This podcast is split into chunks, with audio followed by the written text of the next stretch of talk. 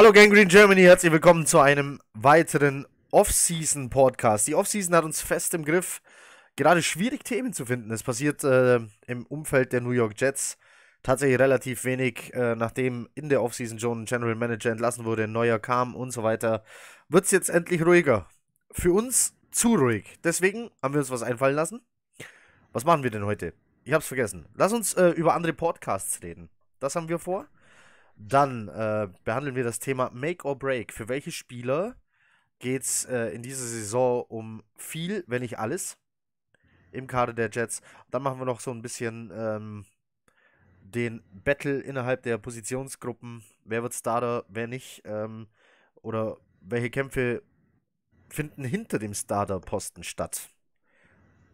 Auf der einen oder anderen Position. Lass uns mit den Podcasts anfangen. Basti, Du hörst auch englischsprachige Podcasts zum Thema New York Jets.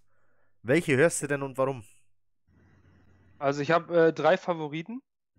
Ähm, allerdings sind die auch sehr unterschiedlich. Also es gibt zum einen äh, Turn on the Jets. Turn on the Jets ist ein Podcast von Joe Caporoso. Jeder, äh, der den Jets und der englischsprachigen Berichterstattung ein bisschen folgt, kennt einen Joe Caporoso. Ähm, ich weiß gar nicht jetzt, für welche Seite er schreibt. Für Athletic oder? Nee, das ist Connor Hughes.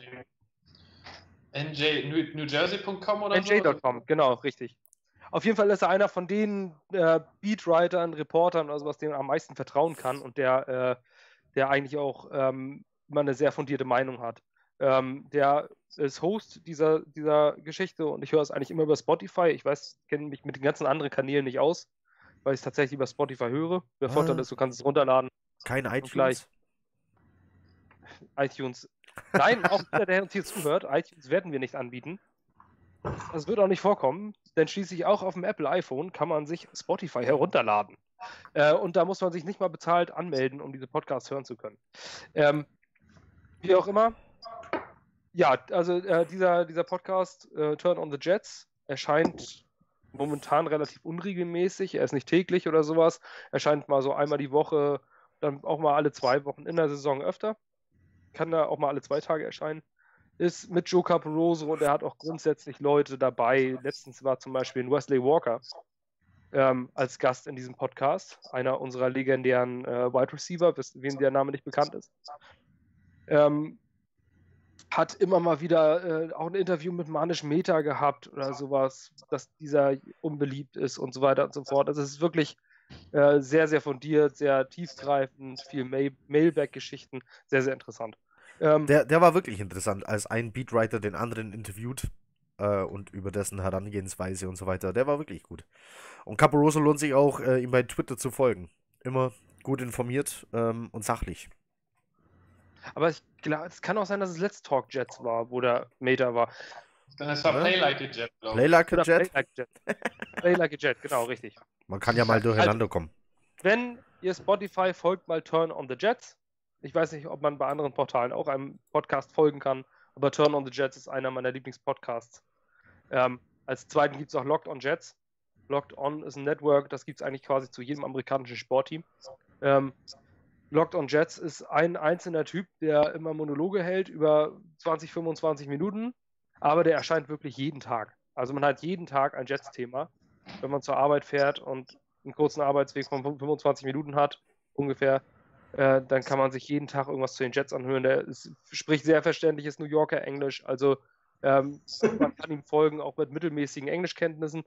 Ähm, es ist eher viel, viel Meinung, aber dadurch, dass er jeden Tag Podcasts macht, sich mit den Themen auseinandersetzt, sicherlich viel, äh, auch vernünftige Meinung, manchmal bin ich nicht die meiner Meinung. Aber Locked on Jets kann man sich definitiv mal anhören. Und für die Baseball-Fans gibt es auch Locked On äh, für jedes Baseball-Team. Ja, das sind so die beiden Podcasts, die ich eigentlich regelmäßig höre. Deutsche Podcasts höre ich selten bis überhaupt nicht. Aber Knut hört bestimmt ähm, deutsche Podcasts. Ja. Fast ausschließlich, ja. Ha. Und welche hört der Knut? Natürlich. Ich, äh, sehe es am T-Shirt. Green Germany natürlich, weil das ja der einzig deutsche Podcast ist. Podcast ist. Über die Jets, ja, den höre ich auch am liebsten. Der beste der beste äh, deutschsprachige Podcast über die New York Jets, möchte ich behaupten. Ja, weltweit. der internationale deutsche Jets Podcast. Oh, diese Arroganz, es tut mir leid. Aber daher wir momentan ja. die einzigen sind. Und aber auch mit Abstand der beste Sebastian Strunk Ratzeburg. ja, soll ich weitermachen? Ja, was bitte. Das, das bitte. Dir, ja. bitte mach weiter. Ähm, ich höre zum Beispiel sehr gerne Downset Talk. Christoph Kröger und Adrian Franke. Sehr kompetent, sehr sachlich, sehr gutes Background-Wissen. Manchmal ein bisschen trocken, aber trotzdem sehr ausführlich und ähm, ja, ich habe hohen Respekt so vor Leuten, die sich mit Football auseinandersetzen, in Deutschland wohnen und über jedes Team was sagen können und da fundiertes Wissen vorweisen können. Äh, das können die beiden. Das ist, man, also ich merke es an mir selber, wie schwer es ist, überhaupt nur einem Team zu folgen, um halt wirklich auf dem Laufen zu bleiben. Gerade während der Saison. Deswegen habe ich großen Respekt vor dem, was die machen. Ähm, den zweiten, den ich gerne höre, ist NFL Tuesday oder nennen sie auch German Football Analytics. Äh, sind auch zwei, zwei Jungs, die machen das auch richtig gut. Äh, NFL, Tuesday, Tuesday heißt der? Ja, also bei mir bei Google äh, Podcast wird, da, wird das als NFL Tuesday ange, an, angegeben im Logo und die, der Name dann daneben steht, da steht halt German Football Analytics. Was die anbieten, was ich sehr gut finde, für alle, die nicht so ein fundiertes Fachwissen haben, die, die machen oft so Sondersendungen, ähm, wo die halt in, eine, in einem Podcast nur den Salary Cap erklären, wie das funktioniert, wie die Free Agency funktioniert, wie Spielerverträge aufgebaut sind, wie ein Rookie-Vertrag aufgebaut ist und so eine Sachen. Also wer, wer, wem da der Background fehlt, kann sich da gerne mal ein paar Folgen zurück äh, angucken. Und man findet zu, zu, so speziellen Themen immer mal einen Einzelpodcast, äh, wo man sich halt informieren kann. Und natürlich meine Nummer eins. Die Footballerei. Footballerei. Ähm, ja, ich bin da irgendwie mal drauf gekommen und habe mitgekriegt, dass die aus Hamburg waren und war dann mal ein paar Wochen später beim ersten Live-Event zur, zur Kick-Off-Party auf dem Kiez mit denen und habe die alle persönlich kennengelernt. Ähm, die sind durch die Bank weg super sympathisch, deswegen bin ich bei denen hängen geblieben. Äh, die sind vielleicht jetzt fachlich nicht so äh, up to date, also schon, aber die legen halt, da kommt halt auch ein bisschen Boulevard mit dazu und ein bisschen eigene Meinung und ein bisschen Quatsch zwischendurch, was ich sehr sympathisch finde und wie gesagt, ich mag die halt gerne. Ich kenne die Jungs fast alle persönlich und habe mit denen schon Bier getrunken und äh, versuche immer zu den Veranstaltungen zu gehen. Die, die, sind halt, machen auch oft live was in Hamburg, wo man dabei sein kann, wo man die kennenlernen kann. Ähm, die haben auch immer Gäste dabei, gerade so die Hamburger Football-Prominenz oder auch mal, jetzt hat sie gerade einen Spieler von den Ravens, der durch dieses International Pathway-Programm da reingerutscht ist. Leider hat da die Übertragung nicht funktioniert. Da ja, war äh, in der Nähe äh, ein Konzert einer berühmten Sängerin, die ja. äh, sich nach einer Farbe benannt hat. Äh, und anscheinend ja, hat dieses Konzert so viel, so viel Datenvolumen verbraucht, dass die, die halt Footballerei nicht live gehen konnte. Die hatten halt schon Coach Sume vor Ort und äh, Björn Werner und Max Fungenier ist oft da und ja, ist immer abwechslungsreich und da es halt eine große Gruppe ist und immer, immer verschiedene Leute dabei sind, ist das Weg das auch nie eingefahren, weil die Sendung anders ist, weil immer andere Leute teilnehmen, deswegen ja, und weil die alle sehr nett sind. Ich will kurz noch was zu Downset Talk sagen. Hast du ja schon erwähnt. Adrian Franke ja. zum Beispiel mit dabei. Äh, ja, coole Jungs, sehr sympathisch. Aber da braucht man Zeit. Die kommen auch unter 90 Minuten nicht raus. Nee. Also die sind, ähm, da wird schon einiges diskutiert. Footballerei. Ja. Die Gangrene Germany ist bereits bei, ich glaube, zwei Wetten. Man kann gegen Stolle von der Footballerei, kann man wetten. Einer gegen Stolle schimpft sich das. Meistens geht's, äh, ist der Wetteinsatz für einen wohltätigen Zweck. Man bietet Stolle eine Wette an, wie zum Beispiel Le'Veon Bell schafft diese Saison 1000 Yards Receiving plus 1000 Yards Rushing äh, und macht 836 Touchdowns. Und wenn er das nicht schafft, zahle ich keine Ahnung was für einen wohltätigen Zweck meiner Wahl oder die Sternenbrücke in Hamburg, wo wir uns ja letztes Jahr äh, schon beteiligt haben, Spendenaktion. Äh, die Gangrene Germany ist äh, bereits bei zwei Wetten Teil wenn Stolle verliert, muss er mit den anwesenden Jets-Fans bei der Super Bowlerei, die in Hamburg stattfindet, äh, wo man gemeinsam Super Bowl gucken kann, äh, mit den anwesenden Jets-Fans, muss sich also ein Trikot anziehen oder anderes Merchandising und den Jets-Chant mit der Gangrene Germany oder sonstigen Jets-Fans, die da sind, äh, durchziehen. Finde ich sehr amüsant. Stolle. Ja, also ich hoffe, er verliert. Gerade wenn es beim Kickoff passiert, wenn, wenn äh, Chandler Cat and Zero den Kickoff im Super Bowl macht, ne? Dann wäre es natürlich noch da, viel, viel besser. Das wäre äh, auf jeden Fall super. Ähm, Stolle, Stolles letzte Aussage über die Jets äh, war, glaube ich, ich bin gar nicht immer böse zu denen, aber die, die können halt nichts.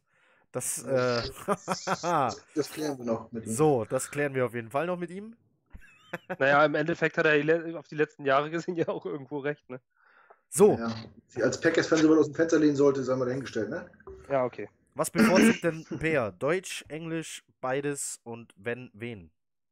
Ah, Ich höre eigentlich nur englischsprachige Podcasts. Also an Deutschland habe ich jetzt Downside Talk habe ich mal gehört, weil ich Adrian Franke eigentlich ganz gut finde, weil ich finde, dass der ein fundiertes Hintergrundwissen hat.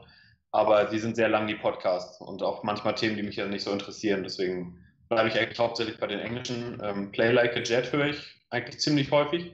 Das sind auch unterschiedliche Leute, die das machen. Äh, Ich meine, die schreiben für Gangrene Nation auch. Also ich weiß nicht, ob die Seite jetzt durcheinander bekommen. Ähm, und die machen auch ganz oft, also die kommen mehrmals die Woche raus mit unterschiedlichen Themen. Zurzeit machen sie auch teilweise Legendenserien und sowas oder haben auch mal eine Legende da. Äh, die sind auch ziemlich gut. Die Seite kann man auch gut lesen, Gangrene Nation. Die schreiben verständlich, die Texte sind nicht zu lang und auch eigentlich immer aktuelle Jets-Themen. Äh, und ansonsten, also Locked on Jets höre ich auch, hatte Basti schon erzählt. Und ansonsten höre ich noch First Take, aber das ist eher eine allgemeine NFL und auch allgemein Sport-Podcast-Seite. Das ist eine Sendung, die in den USA läuft. Und also in der Offseason braucht man jetzt nicht erwarten, dass da viel kommt, weil die sich halt am Tagesgeschehen halten. Aber während der NFL-Saison kann man da eigentlich auch ganz gut reinhören, weil die auch immer ihre Meinung abgeben zu Themen. Und ja, aber deutschsprachig habe ich eigentlich außer Downset Talk noch nie was gehört, sondern immer nur die amerikanischen. Ich möchte noch kurz Interception in die Runde werfen. Der Football Talk. Äh, da durfte ich ja mal mitmachen im Namen der unserer News-Seite hier. Das war auch sehr cool. Vor allem, weil einer der Beteiligten ein Jets-Fan ist. Das äh, macht die Sache natürlich gleich sympathischer. Ja, Podcasts äh, schießen aus dem Boden wie Pilze. Zurzeit hat man so das Gefühl. Viele gute dabei.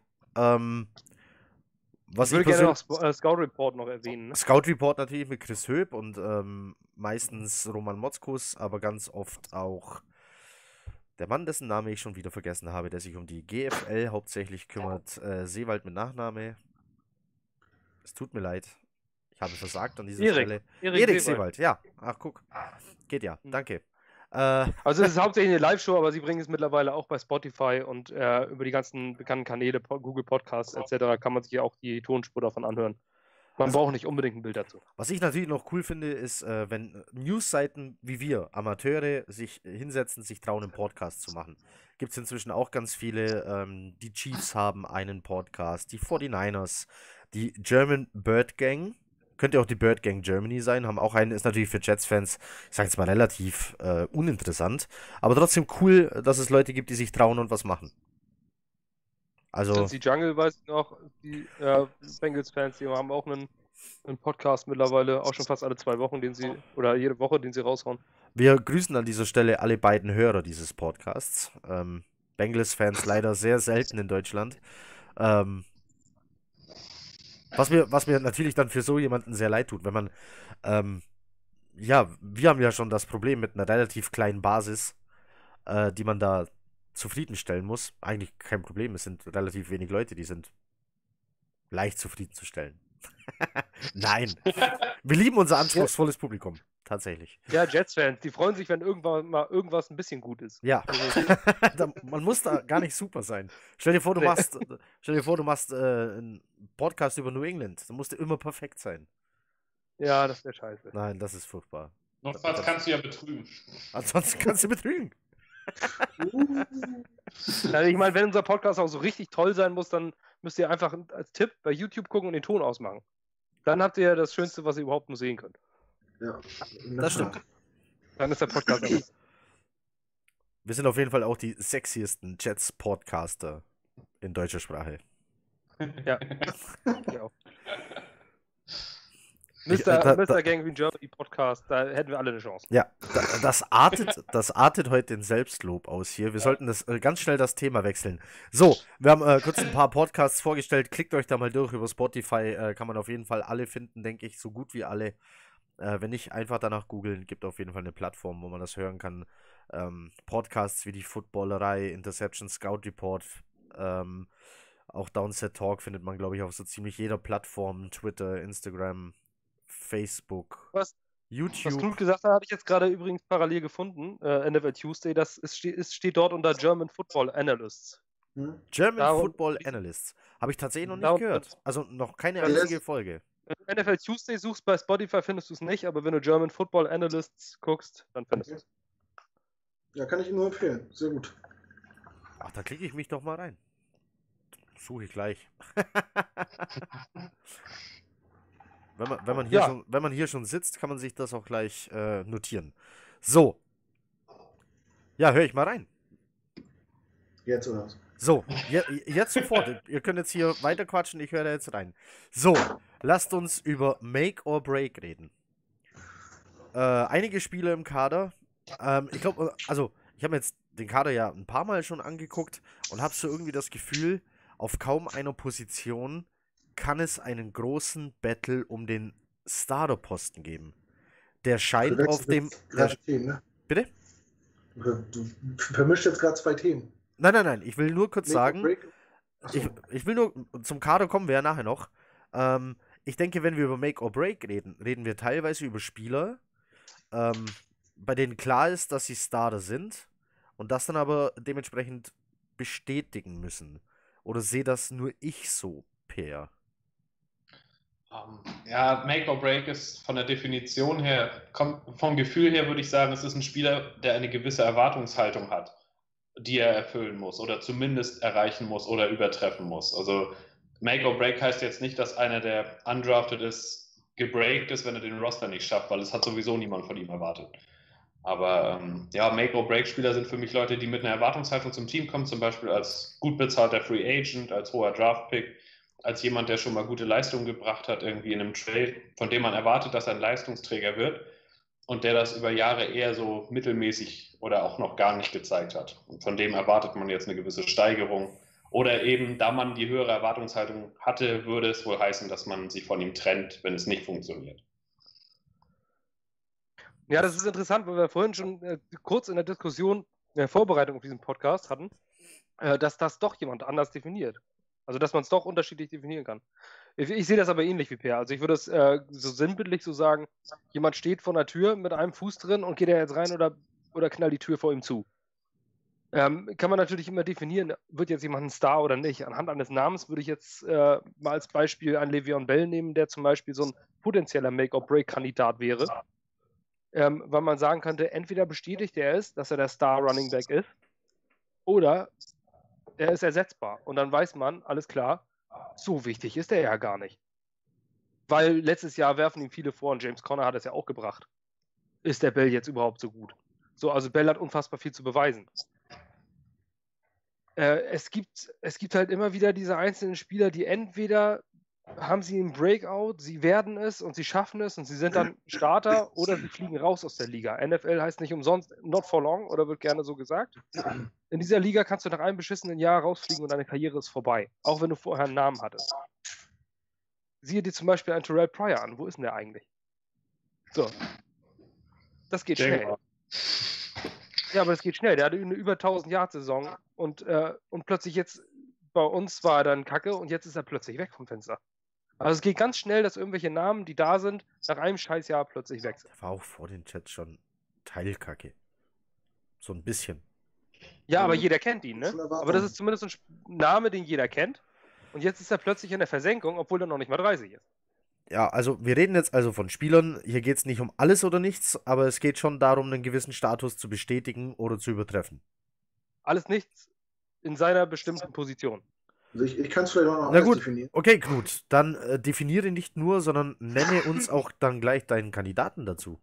Ich, ich, ich kann ja mal die Definition sagen und dann könnt ihr mir vielleicht sagen, welchen Spieler ich auf dem Zettel stehen habe. Also gut, dann, äh, okay, es dann, gibt, ja, es gibt ja Spieler, die äh, unverhofft in, ins Team rutschen, sich über Jahre äh, durchbeißen und äh, immer den Roster schaffen und ein Jerome solide NFL-Spieler sind. Nein, solide NFL-Spieler sind, Achso, aber das ist nicht Jerome Peak. teilweise so darstellen, als wenn sie schon äh, ein oder zwei Stufen höher sind, als sie eigentlich sind. Also sie werden so dargestellt oder stellen sich selber Nein, so sie dar? stellen sich selber so dar oder, oder promoten sich oder rufen Fans auf, sie in die Pro Bowl zu wählen. Robbie Anderson. Aha. Ja, Ja. Für mich, äh, in meinen Augen, also er ist, kam undrafted, das ist schon mal ein harter Weg, das überhaupt bis ins Roster zu schaffen, dann über drei Jahre da auch zu bleiben. Und, ich glaube, äh, 16 ist er gekommen. konstant jedes Jahr seine Leistung zu bringen. Aber er hatte halt Anzeichen von Antonio Brown.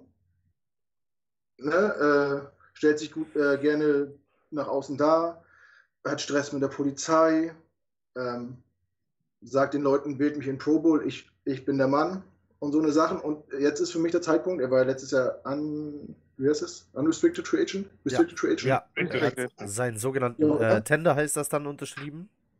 Genau.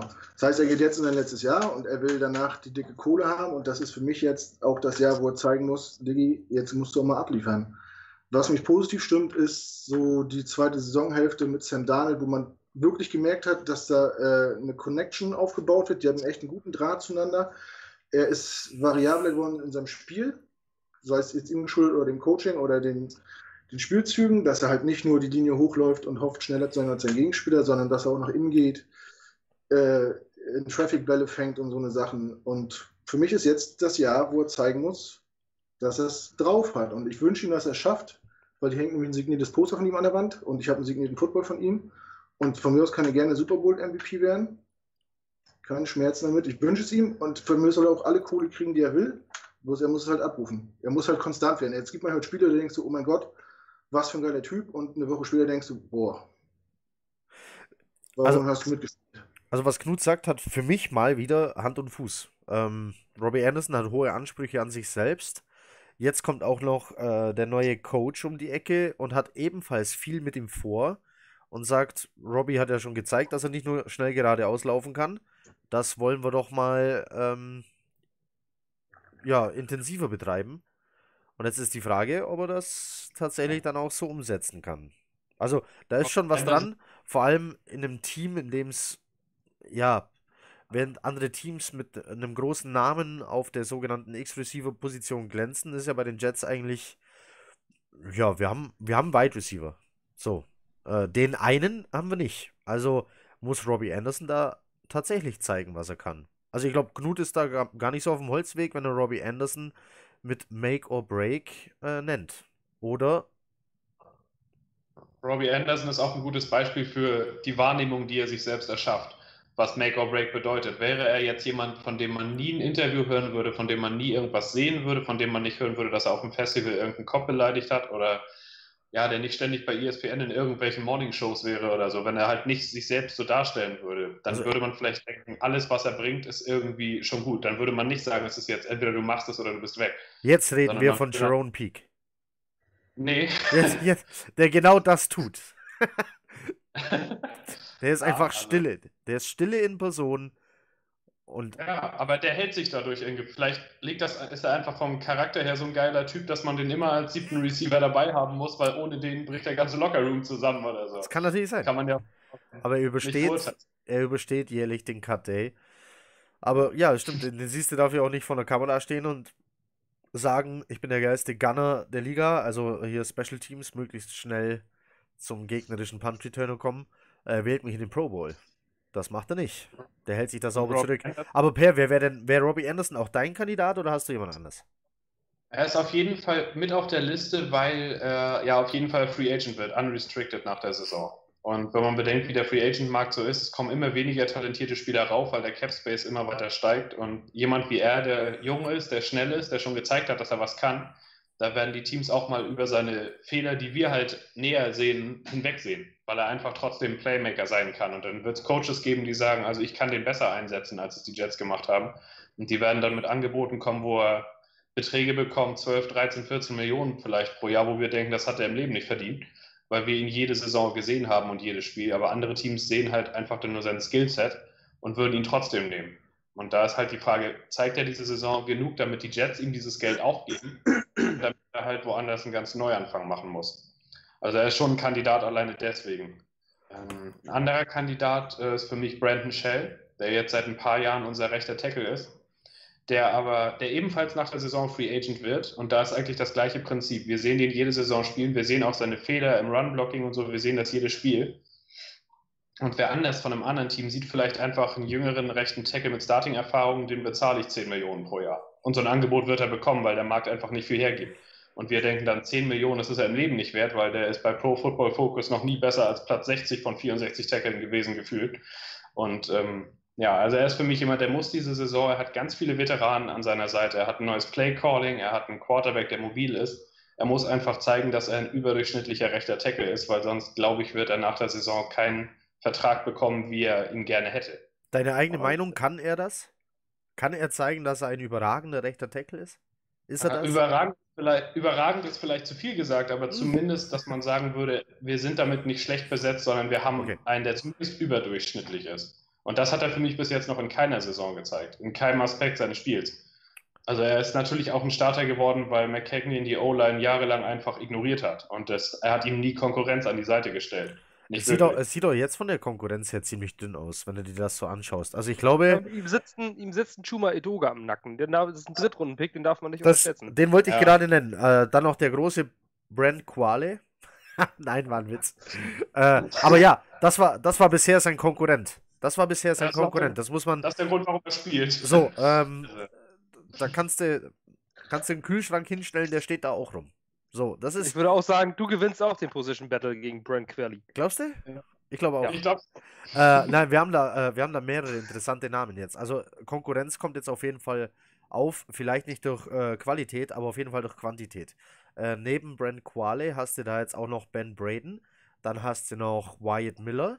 Dann hast du äh, Edoga, Drittrunden-Pick, der beide Seiten spielen kann, links und rechts. Dann hast du momentan im Roster, muss man ja sagen, wir sind ja noch weit weg vom Cut Day.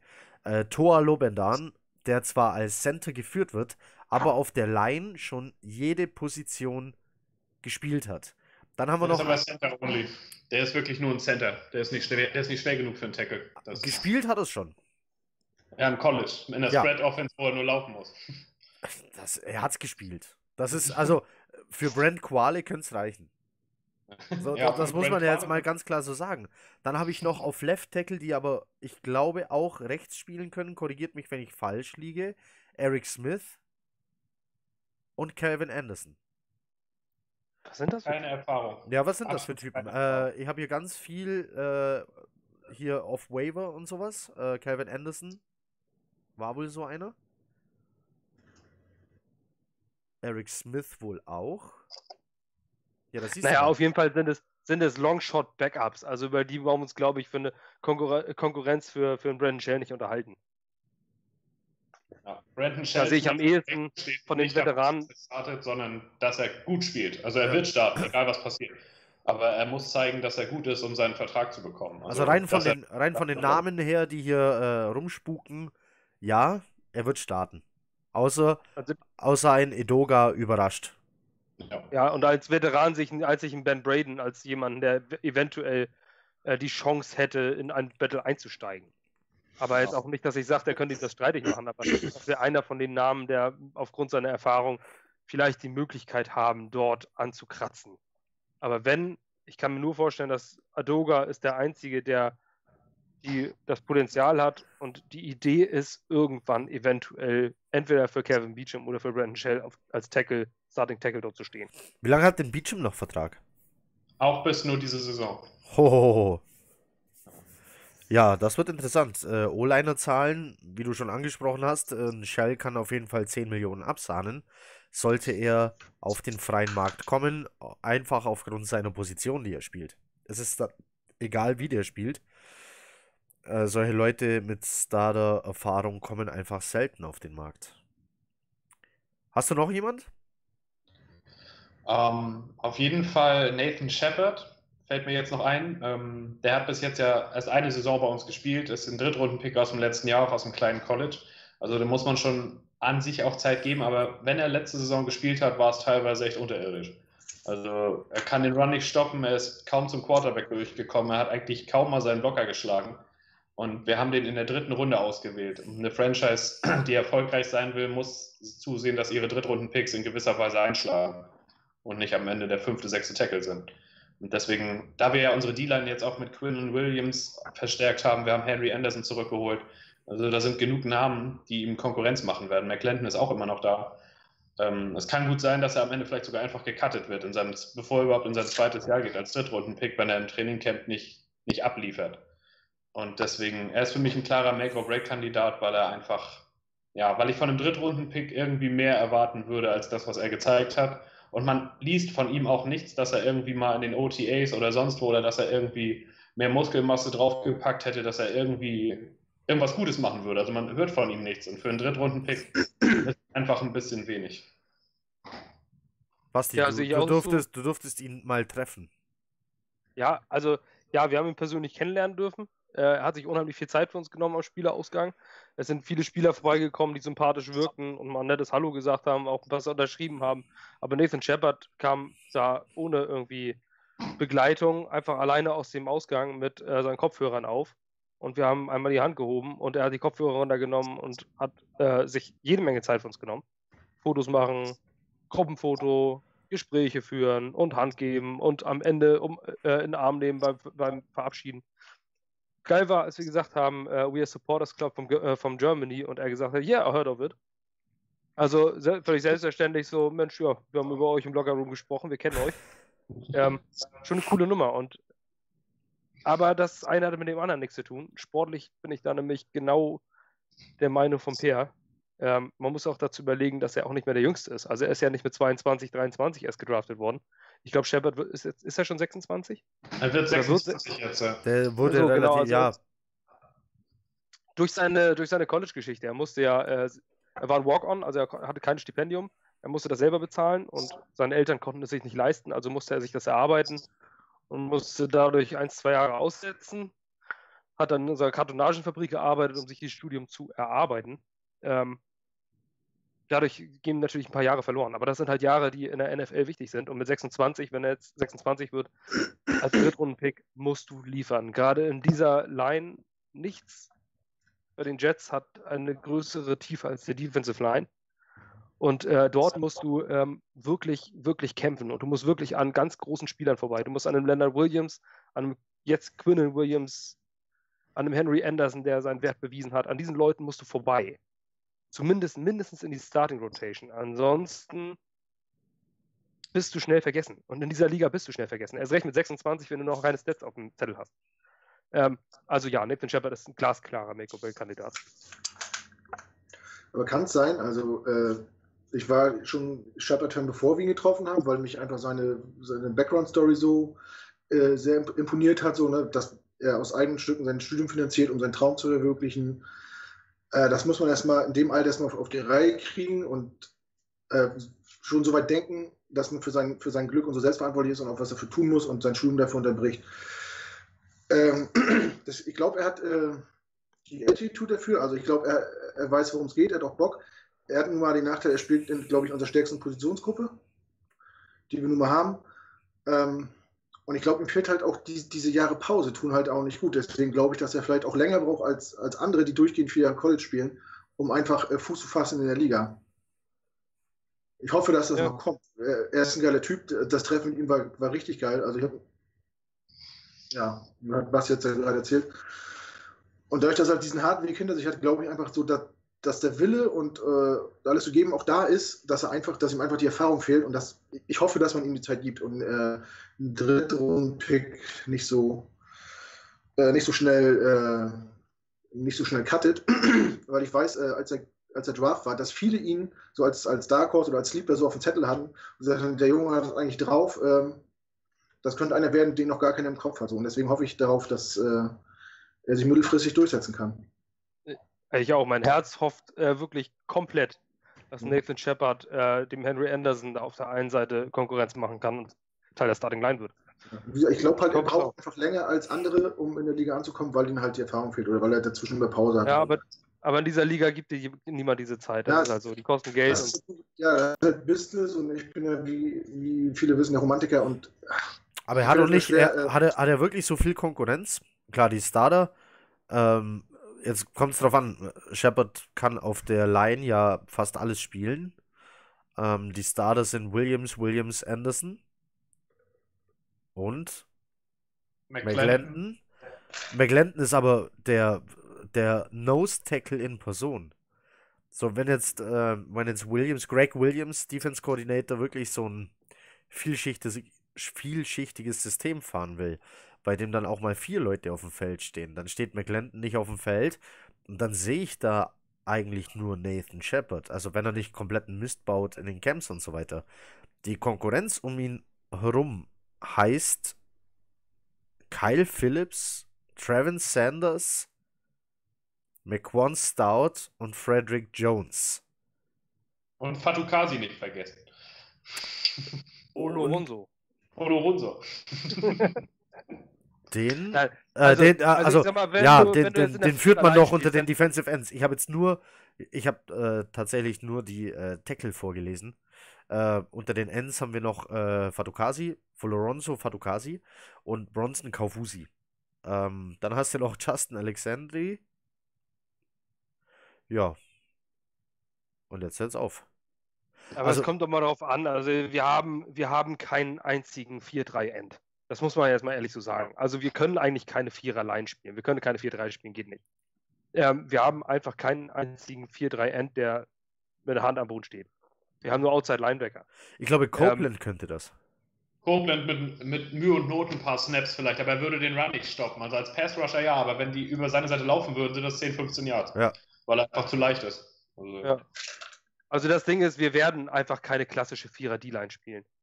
Ähm, wenn wir dann, dann haben wir zwei Runstopper in der Mitte und dann ist McClendon auch wieder da. Der steht in der One-Technik und der andere äh, auf der anderen Seite steht in der One-Technik auf der anderen Seite und dann machst du die Mitte dicht. Das ist möglich, aber eine Vierer-Line haben wir nicht. Also wir starten mit drei Defensive Linemen. Das wird, glaube ich, die gesamte Saison so sein. Ich bin gespannt. Also Shepard, Shepard ist aber auch kein klassischer, der ist einfach zu groß und zu sperrig für einen, für einen 4-3-End. Das ist ein, das ist so ein typischer, typischer 3-4-End eigentlich, vom Körper her. Aber da an einem Henry Anderson und einem Leonard Williams vorbeikommen, da musst du schon eine ganz außergewöhnliche Leistung dieses Jahr bringen. Echt? Ja. Oder er An muss Leonard- werden. Echt an Leonard Ja. Williams? Den hatten manche hier äh, auch auf der Liste äh, zum Thema Make or Break. Wer war es? Ja, ich, Ja, du. Hier. Ja, dann sag doch mal was.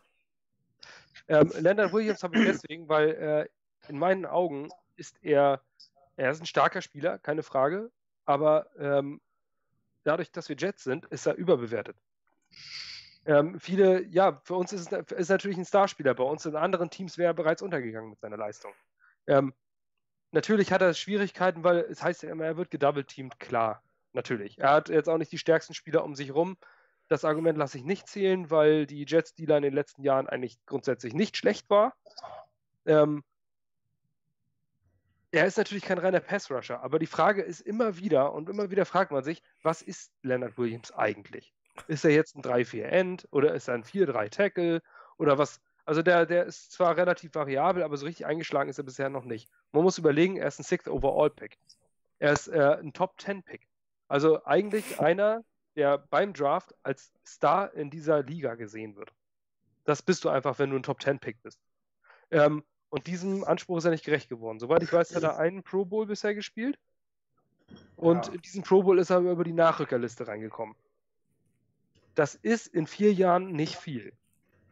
Ähm, das ist in vier Jahren für einen äh, Top 10, für einen Sixth Overall Pick, der vor dem Draft, wie aktuell Quinnen Williams als der beste Spieler der Draftklasse gesehen wurde, einfach viel zu wenig. Und er geht jetzt ins Contract Year.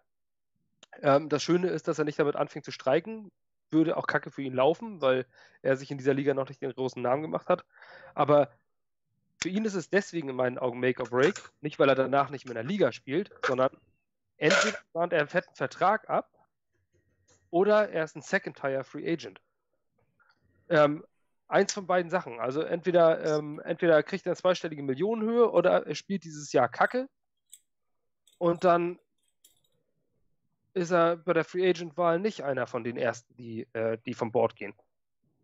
Deswegen ist er für mich ein Make-or-Break-Kandidat. Er wird in dieser Liga auf jeden Fall bleiben. Für die Jets ist es definitiv Make-or-Break. Spielt er ein gutes Jahr, kriegt er einen langfristigen, fetten Vertrag bei den Jets. Spielt er kein gutes Jahr, ist er kein New York Jet mehr nächstes Jahr. Ja, bin ich bei dir. Ja, macht Sinn. Ja. Komm, dann lass mich auch Vergleich noch mal. noch- Ich, ich hau auch noch einen raus. Ich sehe Make or Break für alle unsere Outside Linebacker. So, warum? Schwächste Positionsgruppe, unter anderem. Das heißt, wenn du da auch nur ein bisschen äh, Leistung zeigst, kannst du richtig glänzen. Kannst du richtig äh, hervorstechen, kannst du die richtigen Namen machen. Jetzt hast du Greg Williams als Defense Coordinator, der mit Sicherheit weiß, wie man wen einsetzen muss. Wenn du da jetzt kacke bist, dann bist du richtig kacke. Und dann bist du nicht lang da. So sehe ich das. Zumal wir keine richtig klaren Starter haben. Also wir haben zwar Starter, aber keiner davon ist jemand, wo man sagen würde, so, der macht auf jeden Fall 10 Sex nächstes Jahr. Kaum einer, So davon, kaum einer davon wäre in einem anderen Team Starter. Na, Jordan Jenkins. Jordan Jenkins ist gut. Jordan Jenkins ist gut. Ich sehe ihn auch als unterbewertet an. Also er wird immer wieder unterbewertet. Er ist unauffällig. Deswegen, also er, macht nicht diesen, er macht einen Sack, wenn das Spiel gerade nicht so, also er fällt halt nicht wirklich auf in den letzten Jahren. Er hat siebeneinhalb Sex oder achteinhalb Sex jetzt gehabt, aber die sind nicht, dass man sich erinnern könnte, wann waren die eigentlich. Also, Ja, stimmt auch. Also, wen haben wir da? Outside Linebacker. Brandon Copeland und Jordan Jenkins stehen als Starter ziemlich fest. Dahinter haben wir die aktuellen Draft-Picks aus Runde 3 und 5. Yachai Polite. Hat irgendjemand eine Ahnung, wie man das wirklich ausspricht? Jakai. Jakai. Aber Ja, du machst so, wie du es gerade gemacht hast. Yachai. Macht schön. Ich finde Sprich die. Namen einfach so aus. Sonst, und so. sonst sagt niemand so schön Markus Maillet. Ja. Deswegen bleib einfach dabei. Was wie ich? Ja. Ihr sagt alle May. Der heißt ja auch so. Der heißt auch so. Was macht dann das E da hinten dran? Das E ist stumm. Ach komm. Vielleicht ist es auch blind, keine Ahnung. Ich sag, ich sag übrigens auch äh, Luke Küchli. Für mich ist das eindeutig ein Schweizer. Und Schweizer heißen nicht Kikli. Die heißen Küchli. So wie es Ja, auf dem stimmt. Trikot steht. Also müsste sie noch Benjamin Rötlisberger nennen. Ja. Der ebenfalls Schweizer Vorfahren hat und deswegen Rüttlisberger heißt. Ja. Ganz Ja, klar. Alle haben irgendwelche Vorfahren. Na, viele. Also nicht alle. Nee, also komm. Jakai Ja, stimmt. Polite, Blake Cashman, Ja. Frankie Louvu, Harvey Langi, Anthony. Wind und Jamie Mosley. Die stehen da gerade. Knut, was machst du da? Äh, nichts. Hast du, hast du da einen Eiswürfelspender? Nein, ich habe hier ein, äh, ich kann es ja mal meinen Fans zeigen, ich habe hier so einen Ah! Ja. Gut, ähm, ich kann mal kurz einen neuen Gin Tonic machen, tut mir leid. es wäre äh, geklärt, was um Knut herum da so alles passiert bei so einem Ja, Podcast. mach mal eine Roomtour beim nächsten Mal. Und ich glaube glaub immer noch, dass diese äh, an angebliche Bildkorrektur, die da immer stattfindet, tatsächlich ein Blitzlicht ist, weil sich Knut beim Podcasten fotografieren lässt. Ja, von unten. Ja. So, nee, komm, also das ist doch, jetzt mal ehrlich, für, für einen Jordan Jenkins zum Beispiel, der äh, zusammen mit Henry Anderson letzte Saison Sackleader war, ist das eigentlich keine Konkurrenz, so rein von den Namen her. Wenn sich der jetzt hier von dem Blake Cashman den Rang ablaufen lässt, der ist Inside Dann ist vorbei. Linebacker. Äh, Terrell Basham haben wir als Inside Linebacker, Entschuldigung, und äh, James Burgess. Also, we- wenn ein Terrell Basham den überholt, dann ist äh, vorbei. Also, dann kannst du, dann kannst du ja auch gleich die Karriere beenden. Wer ist eigentlich Terrell. Basham? War mal ein Drittrunden-Pick bei den Colts. Das stimmt. Und galt tatsächlich als, ähm, sag schon, Pass-Rusher. Hat aber noch nicht viel gerusht. Nee. Jenkins wird auch Free Agent nach der Saison. Also der will auch einen Vertrag. Ja, also der muss. Der- Motiviert sein dieses Jahr. Also, aber ich sehe es bei ihm auch so, der wird nicht überbezahlt werden nach der Saison, weil er eben nicht so fancy ist, wie zum Beispiel dieses Jahr ein Zedarius Smith war. Jordan Jenkins wird keine 17 Millionen angeboten bekommen. Also zumindest kann ich mir das nicht vorstellen. Glaubt ihr, ein Also Polite, deswegen- glaubt ihr, ein Polite kommt in seinem ersten Jahr an äh, Copeland und oder Jenkins vorbei? Kommt, also ich glaube, das Talent dazu hat er absolut. Ja. Aber es im ersten Jahr ist, es die, ist die Frage, weil ja diese, diese Maturity Problems da sind. Und ich glaube, wenn, äh, oder die ihm zumindest angelastet werden, dass er ja nicht äh, sich entsprechend vorbereitet hat auf Combine etc. Ähm, Greg Williams ist aber jemand, Greg Williams ist ja ein Arschloch. So von seiner Art her. Und äh, der, der schleift die Leute. Jeder, der ähm, mit, dem, mit den Browns, ich glaube, War ist All or Nothing? Nee. Hard Knocks, ne? ja. Gesehen, er hat gesehen, was, was Greg Williams für ein Schleifer ist. So, Über- und ich glaube, wenn der einen Polite hinkriegt, Polite hat dieses Talent. Das könnte, also ich kann es mir vorstellen. Über solche Talent, Coaches-. Über solche Coaches wurden schon großartige Filme gemacht. Die haben alle am Ende Arschloch-Coaches. gewonnen. In- Ja, weil es Hollywood, da gewinnen immer alle am Ende. Remember the Titans ist eine wahre Geschichte.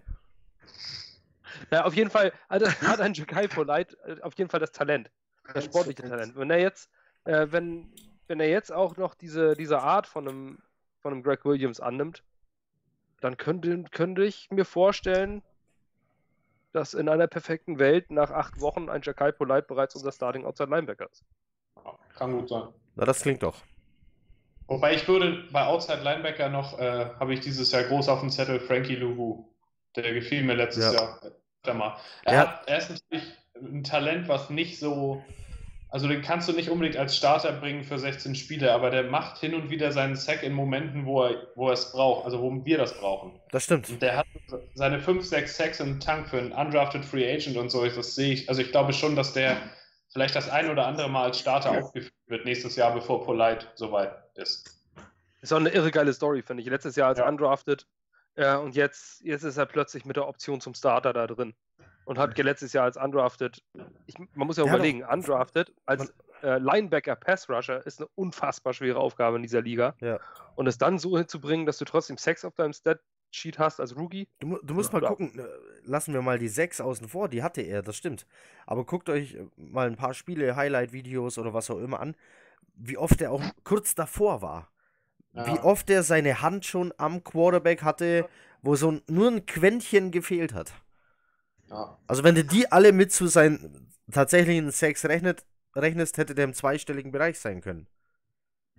Aber das ist Also halt, darum war er, darum war er ja undrafted und kein First-Round-Pick, um Gottes Willen. Jetzt wird es tiefgründig äh, und, und zweideutig. Ich meine, richtig gut bist du, wenn du Sex hast und nicht darüber reden musst. Ja. Aber eine Hand am Mann zu haben, ist schon mal gut. Das ist genau. Vorspiel. Das ist Vorspiel. Ja. Ja, der mit der Frisur, seit Buster Screen weg ist, hat er auch mit Abstand die geilste Frise im Kader. Ich weiß nicht, wie der die in den Helm Ja. reinkriegt habe. Ja. Das sieht einfach fresh aus.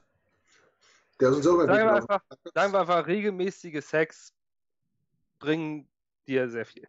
Wenn Buster Screen seine Ja. Haare unter den Helm bekommen hat, bekommt es der auch. Ja, So, wir schweifen wir schweifen vollkommen ab. Hat Ja. Knut, Knut, schmeiß mal noch mit Namen um dich. Nö. Oder mit einem. Oder soll ich? Na, du hast noch keinen gesagt, oder?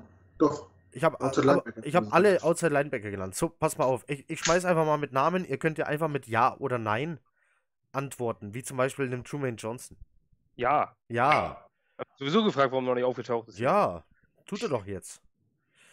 CJ. Mosley, die Luftpumpe. Nein. oh, oh Gott. Da musst du in Deckung gehen, wenn du sowas sagst. Nein, der nicht. Ähm, Brian Winters. Der hat es ja noch nie wirklich gemaked, oder? Der ist, äh, hallo, der- nicht. Der ist unser, Star, der ist unser Starter äh, auf Guard. Ryan ja, aber Winters Start ist- hat er. Also, das ist eine ganz komische Sache mit ihm. Der, jede Saison, wenn man Pro Football Focus verfolgt, die ersten sechs, sieben Spiele taucht er plötzlich unter den ersten 12 bis 15 Guards auf und man fragt sich, Mensch, hat er es jetzt endlich geschafft? Und Dann- dann, ist es am Ende wieder bei Platz 38, so mal als Beispiel. Und bei ihm ist es einfach so, der ist extrem verletzungsanfällig. Der hat andauernd irgendeine Kleinigkeit, die im Injury Report steht. Ja. Und das ist auch immer etwas, wo nach der Saison gesagt, das oder das hat ihn im Spiel beeinträchtigt. Das hört man immer erst danach. Aber Ja. während der Saison, also er ist kein Pro Bowl Guard und das glaube ich auch, wird er jetzt mit 29 nicht mehr werden. Nein. Also von daher, der wird wahrscheinlich immer so ein Durchschnittsstarter sein, aber nicht jede O-Line kann fünf Pro Bowler haben. Also von daher würde ich nicht schön. sagen, dass der kurz vorm Break steht, aber gemaked hat er es halt auch noch nicht. Ähm, wie wäre es mit Jameson Crowder? Nö. Warum Ist nicht? doch gerade als Free Agent gekommen. Ja und? Nein, also Make or Break, finde ich, sind da andere Kandidaten. Also, ich jetzt einen Daryl Roberts zum Beispiel sehen, der jetzt Der muss, doch, der muss als zwei Starter- Dinge zeigen. Kann er seine die ersten beiden Jahre, die er in der NFL hatte, äh, unter Beweis stellen und kann er gesund bleiben. Und wenn er beides nicht kann, ist der wieder weg. Aber, aber nicht Ja, aber, ja, aber das, für den ist jetzt nicht All or Nothing. Der hat ja gerade seinen Vertrag gekriegt. Es, es geht für so ein bisschen so All or Nothing, wie auch, auch zum Beispiel ein Daryl Roberts, der jetzt entweder die Chance hat, als, als Starter Cornerback zu beweisen, ähm, bin ich ein Starting Cornerback oder fliege ich hier aus der Liga raus und tauche nur irgendwo äh, als Name hauptsächlich bei den Roster Cuts auf. So jemand ist es. Der hat die Chance, Starting Cornerback in der Liga zu werden. Oder zu sagen, oh Gott, den, da müssen wir unbedingt jemanden holen und den ersetzen wir. Also zwei, hat mich dann habe ich noch, äh, also drei habe ich noch. Trevor Simeon, Also wenn er als Backup jetzt gecuttet wird, dann ist nicht gut für ihn. Also, das ist nicht gut. gewisserweise schon. Das ist nicht gut. Also wenn du ein Äh. Camp gegen Luke Falk verlierst, dann hast du in der NFL nicht mehr so viel verloren. Also das ist schon. Ja, äh, Ja. Hinter, also wir haben äh, Sam Darnold natürlich, wir haben Trevor Simeon, wir haben Davis Webb und wir haben Luke Falk. Das sind so die Herrschaften, die sich da gerade rumtreiben. Ähm, Trevor Simeon war schon ein Start in der Liga, äh, kam mit Vorschusslorbeeren in die Liga. Als Siebtrunden-Pick? Oh, äh, oh Gott, jetzt war ich, jetzt war ich bei Paxton Lynch. Nein, der Simeon war das nicht, aber, aber gestartet ist er. Hat er. Ja, Er hat gestartet, er ist gestartet. hat. Er hat gestartet. Er war Starter. So, Stammspieler, heißt das. Stammspieler war er. In der Startelf. Ja, also wenn du da dann äh, gecuttet wirst, ähm, wie Per schon richtig sagt, das ist nicht gut. So. Jetzt hau ich zwei Namen raus und das ist gleichzeitig die Überleitung des Todes. Denn es handelt sich um Ty Montgomery, der sich schon versucht hat, den Namen als Wide Receiver zu machen, sich dann einen als Running Back gemacht hat und aktuell als Wi- äh, Running Back Nummer 2 geführt wird.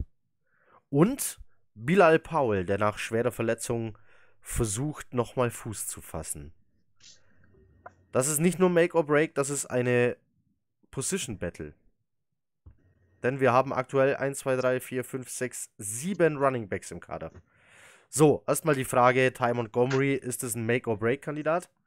Nach dem, was er in, bei den äh, Packers in seinem, was war das? War das gleich sein erstes Jahr, als die ihn umfunktioniert haben zum Running Back?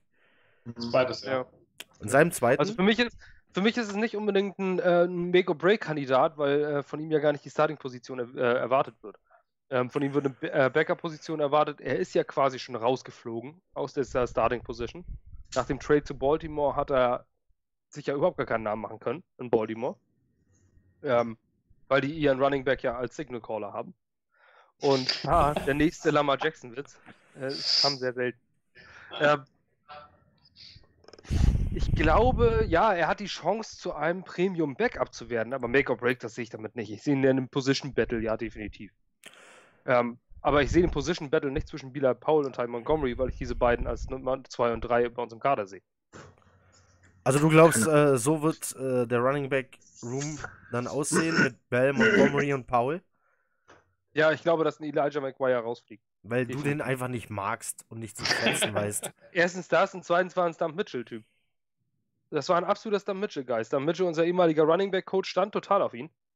Ähm, und ja. Komm, und, be äh, bevor ich mir jetzt wieder anhöre, wie du, wie du über Maguire schimpfst. Knut, Elijah Maguire. Absoluter Topmann. Absoluter Topmann. Letzter überzeugt. Nach, nach der Verletzung stark zurückgekommen. Ich stehe total. Aber wir sind, wir sind aber bei den Position Battles. Wir sind ja? äh, Position Battle. den- sind wir schon. Zuhörer Das war. Überleitung des Todes, habe ich doch Und gesagt. ich habe mir nämlich die Running Backs aufgeschrieben als Position Battle. Ha, nicht nur du. Ich finde die Und Running Back auch total uninteressant als Position Battle. Für mich geht es eher so um die Starting Positions. Ja. Und da gibt es eigentlich für mich Ja, aber du musst als doch gucken, von, von, du Ja, kannst doch nicht mit alles- alles sieben ja. Running Backs in die Saison gehen. Da muss doch Ja. jemand rausfliegen und du hast für äh, also, äh, drei von den Typen irgendwann mal einen Draft-Pick geopfert und äh, dem einen schaufelst du das Geld in den Rachen. Ja, aber das würde jetzt den Rahmen sprengen. Lass uns doch die Starting Positions nehmen, wo es ganz entscheidend ist, wer Starter wird. Und das Ist, bei ist Running es, Back nenn mir eine Position. Okay, dann nenn mir die Position, wo es wirklich darum geht, wer wird Starter? Hunter. Das ist nicht dein Ernst. Würde ich überhaupt nicht sagen. Würde ich gar nicht sagen. Das Ich ist Lachlan Edwards. Die Statistiken von diesen Panthern durchgeguckt, weil, mich, weil ich der Meinung bin, Lachlan Holder, äh, Lachlan Holder sag ich schon, Lachlan Edwards ist wirklich guter Holder. Und das ist auch was, und vor allen Dingen, er outpuntet seine Coverage nicht. Und Matt Dar hat einen Net Average im Punt, der jedes Jahr unter Lachlan Edwards war. Jedes Jahr. Ich sehe nicht, wo da eine Competition sein soll, wenn man einen starken Holder hat, der den Kicker schon kennt, der mit ihm schon eine Verbindung hat. Und du hast da einen Matt Dar, der vier Jahre in der Liga ist und davon zweieinhalb Jahre überhaupt nicht gespielt hat. Ja, aber er ist ein Adam Gaze-Guy. Ja, also wenn Gaze seine Gaze Guys durchdrückt und dafür gute Spieler raushaut, dann ist Gaze im Januar auch raus, hoffentlich. Also ich mag Lachlan Edwards auch, aber ich sehe die, äh, sehe die Chance für einen Matt Dar größer, als, ihn, äh, als ihr ihn vielleicht seht. Aber als Kicker lässt du dir doch nicht einfach so die Bälle von jemand anders halten. Also da bist du doch immer.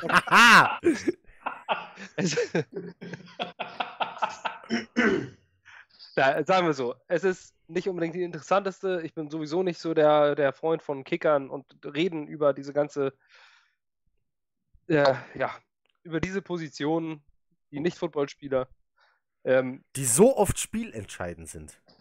ja. ja, ja, klar. Der Schiedsrichter ist auch auf Spiel Die. Bears haben immer noch keinen gefunden. Nein, aber trotzdem, es ist, es, wir Deutschen reden zu viel über Kicker.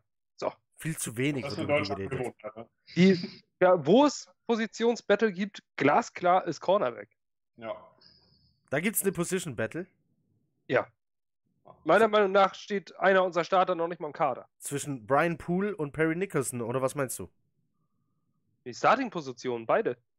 Du meinst Trumaine Johnson? Momentan, momentan sind es Truman Johnson und, Daryl Roberts, aber da kann Auf auch Außen, ganz ja. viel passieren. Finde, Also, jetzt, wohnt je, praktisch je, raus auf je- Starting jetzt bin ich neugierig. Also, du sagst, bei den Cornerbacks, Trumaine Johnson und Daryl Roberts sind noch nicht safe als Starter. Ja. Schon der Gehaltscheck von Trumaine Johnson spricht dafür, dass der starten muss. Der ist zu teuer für die Bank. das ist dem Greg Williams scheißegal. Ja. Greg Williams hat, hält überhaupt nichts von, dem ist scheißegal, wer wie viel verdient und wer wie viel spielt. Das hat er oft genug bewiesen. Ähm, ich habe jetzt leider keinen passenden, ich habe da letztens drüber gelesen. Hat, hat am, Es Ende, hat am Ende des Tages der Defense Coordinator das zu entscheiden? Ja, weil Adam Gase gesagt hat, dass Greg Williams Head Coach Defense ist. ich glaube, dass Adam Gase sehr, sehr groß aus der Defense raushält. Okay, Wir haben einen Assistant Head Coach Defense. Muss okay. man auch mal Ähm, bedenken. grundsätzlich gilt, wer zahlt, schafft an. Und zahlen tut ein Mr. Ja. Johnson. Und wenn Mr. Johnson sagt, die Leute kaufen mehr Trumaine Johnson Jerseys, als sie. Ja. Ich habe ich hab fünf Trumaine Johnson Jerseys. So, jetzt lass mich ausreden. Äh, heißen. Greg Williams hat zu Jamal Adams gesagt, ich habe schon Typen gecoacht, die besser waren als du. So, also Greg Williams hat sich, hat einen Jamal Adams klein geredet im Training, hat gesagt, was willst du überhaupt hier, ne? was laber nicht so viel, sondern Spiel. Ähm, Greg Williams hält überhaupt nichts von, von, äh, von Hierarchien. Ga- Der hat ganz flache Hierarchien, was seine Spieler angeht, und dem ist es völlig egal. Wenn Trumaine Johnson nicht abliefert und dann eine Leistung bringt, dann fliegt der raus, dann sitzt er auf der Bank. Da bin ich mir bei diesem Defensive Coordinator ganz sicher. Okay, was wir noch nicht, kein was, was wir noch, Manager was wir noch nicht gehört haben, was, was wir von dir noch nicht gehört haben, ist für wen? Mit wem hat er die Battle? Mit Isaiah Battle. Der ist aber, Oder Nicht John mehr Battle, da. oder wie heißt er? der ist doch nicht mehr Nein, der ist da. nicht- Ja, das war jetzt auch einfach nur, weil er einen Namen hat. ähm, nein, also ich sehe einen Derrick Jones äh, als jemanden, als so einen Dark Horse-Kandidaten, der eine Chance hat. Der Bones letztes Jones? Jahr gar nicht so verkehrt. Bitte? Jones. Bones. Jones ist das? Ja. Äh, Der hat die Möglichkeit und einen Spieler, den wir noch nicht im Kader haben. Ich weiß, also ich kann jetzt keinen Namen sagen, aber ich bin mir relativ sicher, dass ein Joe Douglas, genauso wie ein Adam Gase hat ja auch schon gesagt, we are really, really thin at Cornerback. Das heißt, die sehen das alle und ich glaube, die gucken sich um. Wenn sich da eine Gelegenheit ergibt, ob es Waiver Wire ist, ob es Roster Cut ist, kann es sein, dass wir einen Starter im äh, Camp oder kurz nach dem Camp in der, ähm, plötzlich da haben, wo diese Position Battle wieder, äh, wieder, wieder aufheizt. Ich kann mir vorstellen, dass wir traden noch für einen Cornerback. Das ist möglich. Lass die, zum Beispiel die Lions, den Darius Slay, äh, der, der macht plötzlich Probleme und äh, die Angebote kommen plötzlich nicht, dann ist es nachher wie bei Antonio Brown und du hast plötzlich, äh, kriegst plötzlich für einen Dritt- oder Viertrunden-Pick einen Darius Slay. Dann hast du Und- aber auch kein Battle, dann ist der Starter. Ja, aber dann kommt ein Derrick Jones und dann kommt ein Daryl Roberts und äh, die zeigen plötzlich, dass ein Truman Johnson nicht auf deren Niveau ist und dann ist ein Truman Johnson schnell weg. Also für mich ist der Battle ganz, ganz groß auf dieser Position. Okay, Ähm, du, du redest. ja. Okay, also, wir haben jetzt über die Panther geredet. Über die Running Backs dürften wir nicht reden. Und jetzt reden wir von Truman Johnson gegen den Imaginary Cornerback. Per, Per, gib mir was, womit ich arbeiten kann. Starting Cornerback.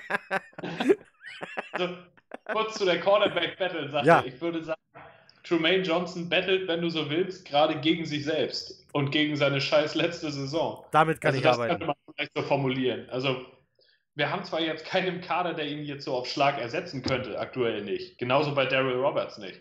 Aber das heißt, die beiden würden, wenn man jetzt ein Cornerback-Ranking in der NFL erstellt, sind die beiden irgendwo in den 50er und 60er vom aktuellen Leistungsstand. Ich glaube trotzdem, dass Tremaine Johnson unter seinem alten Koordinator wieder besser wird, aber das heißt, aber er muss sich erst beweisen. Deswegen, auch wenn es kein klassisches Camp-Battle jetzt ist, aber ich kann mir vorstellen, dass Joe Douglas den Finger schnell am Abzug hat, wenn er irgendwo eine Möglichkeit sieht und dann ist es ein Battle. Also, das ist schon die Positionsgruppe, die bei uns am offensten ist, finde ich. Also ich sag mal so, unsere drei Starting Cornerbacks stehen in allen meinen Augen alle noch nicht fest. Brian Poole schon, finde ich. Ich glaube, also. Ich ja, weiß- das ist du warst- vielleicht der du- sicherste du- Starter-Slot. Ja, okay. Basti, du warst. äh, Aber an- du warst aber letzte, ja eben, du warst letzte Saison großer Kritiker von Perry Nicholson. Ähm, teils zu Recht, ganz klar. Also ich glaube nicht, dass der eine Chance hat gegen Brian Poole. Wen. Es war auch sein Rookie-Jahr. Rookie-Jahr als Sechstrunden-Pick. Da musst du aber auch überlegen, dass du nicht wirklich, äh, dass ihn die Erwartungen, der war übermotiviert. Das waren die Fehler, die er gemacht hat. Einfach völlig übermotiviert. Ähm, was ja grundsätzlich vom Prinzip, wenn man überlegt, gar nicht so verkehrt ist. Klar, für, für die Strafen ist es natürlich scheiße, aber ich habe lieber einen übermotivierten als einen untermotivierten Rookie. Ähm, da passieren ein paar Fehler, aber ich glaube, dass ein Perry Nickerson den unbändigen Willen hat. So, und äh, wenn der jetzt ähm, es jetzt bringt, dann kann er an einem Brian Poole. Jetzt seid mal ganz ehrlich, wer von euch kannte vor der Verpflichtung von Brian Poole wirklich Brian Poole? Ja, klar, den Namen habe ich ja schon mal gelesen, aber das ist, jetzt, aber das ist ja nun kein Quality Starter gewesen, kein, Also- den man regelmäßig auf dem Zettel hat. Wer, wer, sich, wer sich das hier nur anhört und nicht anguckt, ähm, die Frage kam und es gingen Hände nach oben. Damit äh, hat der Fragensteller nicht gerechnet. Ich habe mir Brian Poole in unserer Dynasty-Liga geholt für einen Dollar. Dann, wirst du, dann muss er auch Punkte bringen. Auf jeden Fall. Dann ja. Er ist, mit Sicherheit, nicht- er ist mit Sicherheit nicht der Schlechteste, aber er ist niemand, der diese Position, wo du jetzt sagst, da holst du einen Slot-Corner rein und dann ist das Ding sicher. Das ist ein klarer Starter und das ist eine fette Nummer. Nein, Brian Poole ist auch nur ein Second-Tier-Free Agent gewesen. Und äh, ein Perry Nickerson, der letztes Jahr als Draft-Stil gesehen wurde und jetzt in seiner Rookie-Saison trotzdem schon auf dem Platz stand, dem würde ich die Chance nicht absprechen, eventuell als Starter da stehen zu können. Harry Ähm, Nickers ist aber auch groß genug, um notfalls Outside zu spielen, wenn er noch ein bisschen was dazulernt. Also, das muss ich nicht mal unbedingt ausschließen. Wenn er ein bisschen noch an sich arbeitet, also das ist nicht ausgeschlossen. Ja, man, man neigt einfach zu schnell dazu, äh, Rookies oder Spieler nach schon zu früher Zeit abzuschreiben, wo wir hin bei Nathan Chapman schon vorhin waren. Es ist erst das zweite Jahr, ne? da kann sich so viel tun. Manche haben da das ultimative Breakout-Jahr gehabt. Abwarten. Vielleicht ist das so ein Dark House-Kandidat, der eventuell nachher als Starter irgendwo stehen kann. Also wir sind uns auf jeden Fall einig, wenn da jetzt noch ein entsprechender Name in den Mix kommt, ähm, holt der sich die Starter-Position sehr leicht und schnell. Wie zum Beispiel in Darius Slay. Und wir sind uns auch einig, wenn wir sagen, ja, so richtig Starter ist keiner von denen. Nicht. Vielleicht, vielleicht können wir noch Jalen Ramsey aus, aus äh, Jacksonville wegeisen. Gibt es ja auch mal wieder Gerüchte, dass die Jaguars den vielleicht nicht langfristig binden wollen. Boah, ich, ich glaube, Adam Gaze steht überhaupt nicht auf solche Typen. Na, möglich. Das stimmt. Ein Querulant, aber ist trotzdem irre geiler Cornerback. Also komm, ähm, das Argument mit hier gibt es eine Position Battle, obwohl der Konkurrent noch gar nicht da ist. Ähm, Mit diesem Argument ist mir die nächste Positionsgruppe ins Auge gestochen. Was haltet ihr von den Centern?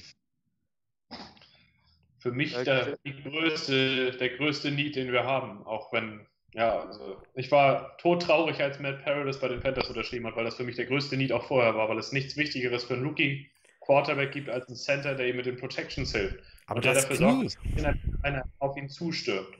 Und genau deswegen wollte ich einen erfahrenen Center haben. Und wir haben am Ende jetzt John, nichts gegen Harrison, der war jetzt nicht so schlecht dafür, dass er das erste Mal wirklich starten durfte als Center in seiner Karriere. Aber er war auch, naja, also er hat die Protections ja auch nicht gecallt. Das kam ja auch von außen. Also er hat die Erfahrungswerte nicht gehabt und er ist auch kein besonders starker Passblocker. Ich meine, das kann ja vielleicht noch kommen, aber ich fand, das war, wir haben das Geld gehabt. Matt Paradis ist für, in meinen Augen, Peanuts zu den Panthers gegangen mit einer Verletzung, die keinen integralen Schaden an seinen Bändern zugelassen hat. Das war einfach nur ein Bruch. Also, ja, schwer zu sagen. Also, ich hätte ihn genommen. Ich hätte noch 12 Millionen genommen. Ich hätte Mitch Aber- Morse genommen. Ich hätte beide genommen. Beide? Aber äh, das ist so eine Wunderkiste. Der eine ist verletzt, bei dem anderen weiß man nicht.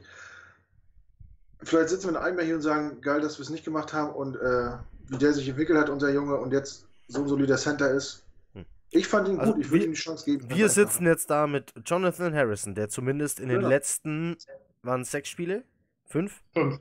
Fünf.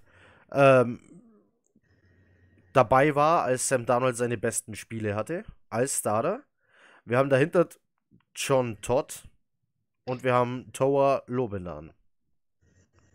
John Todd, hat er nicht mal bei Freiburg gespielt? Ja.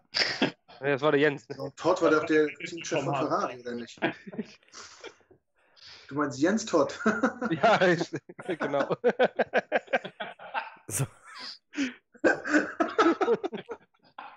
hey, kein Fußball hier, ja?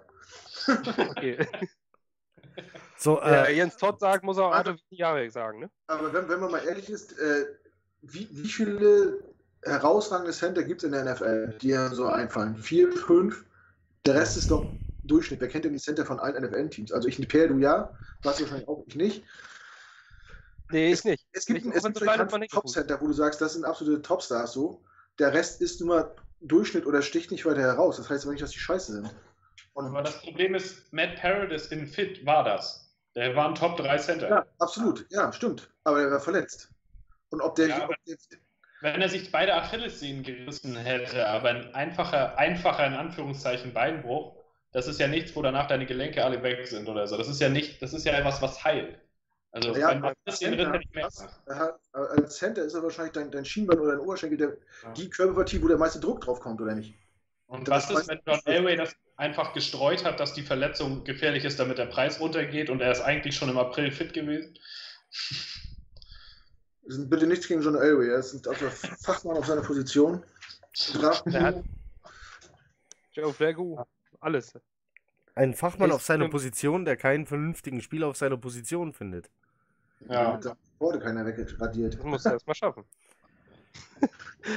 Nein, also ich, äh, ich denke, Jonathan Harrison, mit dem werden wir als Starter reingehen, weil du für einen, weil du einen Center jetzt Ja, nicht mehr müssen wir ja. Ja klar, du kriegst jetzt einfach keinen Center mehr. Das geht auch nicht. Du kannst auch keinen, äh, nicht mal eben so einen erdraften, äh, ertraden. Das schaffst du jetzt nicht einfach. Ähm, ja. Ein Battle gibt's da für mich nicht. Weil hinter Jonathan Harrison. Ja, aber äh, der Typ, Ja, mit dem nein. gebettelt wird, ist ja vielleicht noch gar nicht da. Ach komm, hör auf mich zu verarschen, wenn du bei Make or Break den Backup Running Back nimmst. Warum denn? Nee. Wie sagt der, der die Panther nimmt? Ey, sag mal. Ja, Ihr werdet es noch sehen. Also- Wir werden es noch sehen. Einfach Bettler.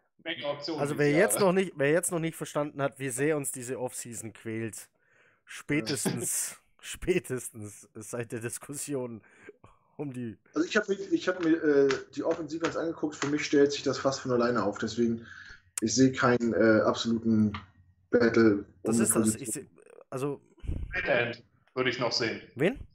Tight End, weil Chris Herndon die ersten beiden Spiele ja auch suspendiert ist. Oh, das stimmt. Herndon, äh, ja. Dann hätten wir da noch äh, den gedrafteten Trevor Wesco. Wesco. Dann hätten wir, der übrigens auch als Fullback äh, geführt wird.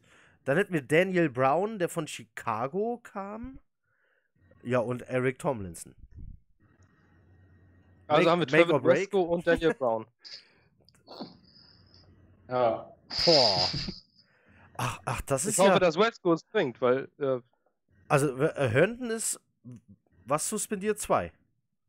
Ja, zwei oder, ich meine zwei Spiele, die ersten beiden der Saison. Wegen irgendeinem Verstoß für irgendeinen. Er ist besoffen gefahren und äh, oder Ja, angetrunken gefahren, war wäre bei uns Ordnungswürdigkeit. Also nicht end endgültig besoffen, sondern zwischen 0,5 und 1,1 Also, er ist Im nicht Bereich entgegen. ist erwischt worden. Er ist nicht entgegen der Fahrtrichtung in den Lincoln-Tunnel. Nein. Gut. Ja. Er Gut. nicht, nur alle anderen. Ähm, er ist nur angetrunken, nicht betrunken, gefahren, wurde dabei angehalten, hat gepustet und hat jetzt vom Court äh, so, sich sofort schuldig bekannt und stand dazu zu diesem Fehler. Sache, die einem jungen Menschen mal passieren kann. Er ist nicht besoffen irgendwo gegengefahren und war auch nicht rotzevoll. Gut. Okay. Er war nur knapp über dem Wert, der eigentlich erlaubt ist. Also wär, würdest du bei uns mit 0,53 Promille angehalten werden. So ungefähr war das. Er hat sich schuldig, schuldig bekannt und hat die Strafe bezahlt jetzt. So, und äh, die NFL muss nach Personal Conduct Geschichten ihn zwei Spiele sperren. Das heißt, wir könnten äh, Trevin Wesco gleich in Action sehen. Falls er sich gegen Daniel Brown durchsetzen kann. Aber du stehst ja äh, nicht immer mit nur einem Tight End auf dem Feld. Dann spielst du aber weniger Tight Ends und mehr, mehr noch mit einem H-Back oder, oder ähm, Running Back mehr rein. Ich denke, das, das kriegen wir schon hin. Oder spielst du mit vier Receivern, da musst du ein bisschen umbauen. Aber ich denke, die Kreativität hat ein Gaze. Daniel Brown war auch einer der ersten Free Agents, den Gates haben wollte. Der war schon am zweiten Tag bei uns, obwohl den vorher kaum jemand wirklich kannte. Also den wollte er scheinbar wirklich unbedingt sofort haben. Also vielleicht hat er mit dem auch noch irgendwas vor. Hm. Mag sein, irgendwas denken sie sich dabei, von dem wir vielleicht noch gar nichts wissen. Und zu Trevor Vesco, nachdem ich gehört habe, dass Heiko da so gerügt worden ist für seinen Kommentar, habe ich mich ein bisschen zu ihm belesen. Der ist, der ist ja total on top drüben so. Ich Ja. habe über den nur gehört. Ja. Und sein College und so und auch alte Weggefährten, die gesagt haben, Topmann, guter, guter Pick und so. Bester Blocker im, im ganzen Draft und so. Und trotzdem gute Hände. Ja. Also wer weiß. Aber als Rookie Tight dann ist es schon schwer in der ersten Saison überhaupt äh, Fuß zu fassen. So. Da hatten wir schon mit Herndon Ich ho- schon echt Glück. Aber wer Ich hoffe weiß. einfach, dass wir mit ihm so einen Glücksgriff haben wie Chris Herndon, weil sie mich Ja. auch letztes Jahr als in der vierten Runde plötzlich Chris Herndon, Tight End Miami, alle so, hä, ein Tight End? Was sollen wir denn damit? Und äh, niemand war irgendwie wirklich zufrieden mit diesem Pick. Und äh, das könnte sich jetzt zu einem unserer besten Spieler der Offense herauskristallisieren. Das stimmt, ich ja. hoffe, dass Kevin Wesco auch so ein Fall ist. Dass er kein Jace Amaro wird. Ja. Der war übrigens ein Second-Round-Pick. Ich glaube vor vier Jahren. Ja. So. ja, Nein, Amaro ist, doch, das ist schon länger her. der gehörte Text- zur NCAA 12. Ich glaube, Amaro ist schon seit vier Jahren weg. Ja, aber es war ein Second-Round-Pick und der, der sieht, sieht ein bisschen aus wie Evil Jared. Amaro? Ja. Äh, wenn man sich, äh, da kam er und dann war es Zweitrunden-Pick und wir haben geredet über Jace Amaro die ganze Zeit und das ist der nächste Star Tight End und die werden ja, jeder Tight End wird ja gleich verglichen mit Rob Gronkowski und da war das auch der nächste Rob Gronkowski und ja, Jace Ja. Amaro, ich glaube, der steht jetzt irgendwo bei McDonalds an der Kasse. Aber den hat auch John Itzig gedraftet und ja. Ja, das Nein, war eine also es ganz kann- tolle Ich Zeit. hoffe einfach nur, So, ich komm, hoffe einfach, Westbrook jetzt werde ich schon wieder traurig hier. So. Also mir fällt nichts mehr ein. Nee, Gut, ich. schön. Kurz und knackig. Doch schon. Für unsere, für unsere Verhältnisse. Eine Stunde 15. So. Sehr gut. Nein, das äh, für die Off-Season gar nicht so schlecht. Ähm, wer noch Tipps hat für Podcasts, vor allem wenn es um die Jets geht, haut sie raus für die anderen, damit die wissen, äh, wo sie suchen müssen, nach was sie suchen müssen. Ähm, oder erzählt uns einfach, was ihr so gerne hört und warum. Ähm, wer noch einen Make-or-Break-Player hat, haut den auch raus. Würde uns interessieren, wenn ihr das so seht, ähm, wer sich äh, auf jeden Fall mehr anstrengen muss. Und ich möchte auch nochmal Werbung machen für unsere Rubrik Green Glasses. Tobias Ort hat letztens äh, geschrieben, einen Artikel geschrieben, so wie wir auch jedem Zuhörer zu äh, Mitleser hier äh, die Möglichkeit geben wollen. Wenn ihr mal einen Text habt, zu, egal wozu, zu welchem Thema, was die Jets betrifft, äh, genauso könnt ihr auch Videos machen. Ähm, von euch selbst zehn Minuten eure Meinung sagen, hauen wir auch gerne in unseren YouTube-Channel rein. Bitte nicht Ähm, nackt aufgrund des Jugendschutzes. Wieso? Kommt drauf an. Man sendet es ja zuerst uns. Gut. Also, ich sag mal, es gibt welche von Good Morning Football, die können mir das auch nackt zuschicken. Ein Teresa Thompson hat es ja schon gemacht. Das hat sie dir geschickt. Na, also ich habe es bei WhatsApp bekommen. Ich weiß nicht, ob es ihre Nummer war. Ach so. Ja, das, okay. Wahrscheinlich Nein, also, schon. ihr uns, also ihr, jeder kann äh, gerne bei uns, wir wollen, sind nämlich eigentlich ein Community-Projekt, das geht ab und zu mal unter. Ähm, jeder kann äh, gerne hier äh, auch mal seine Meinung sagen oder schreiben oder machen und tun. Wir wollen uns hier nicht abgrenzen. Genau das Gegenteil ist der Fall. Wir wollen uns vernetzen. Und wenn äh, da jemand ähm, was zu sagen hat oder was äh, gerne mal veröffentlicht werden möchte, was nicht nur in der Kommentarspalte, sondern über die Newsseite kommt, schreibt uns an. Macht das. Dann, wann auch immer ihr das hört, einen schönen guten Morgen, guten Tag, schönen guten Abend oder gute Nacht. Macht es gut. Take flight. Ciao, ciao. Ja. Vielen Dank. Shut up.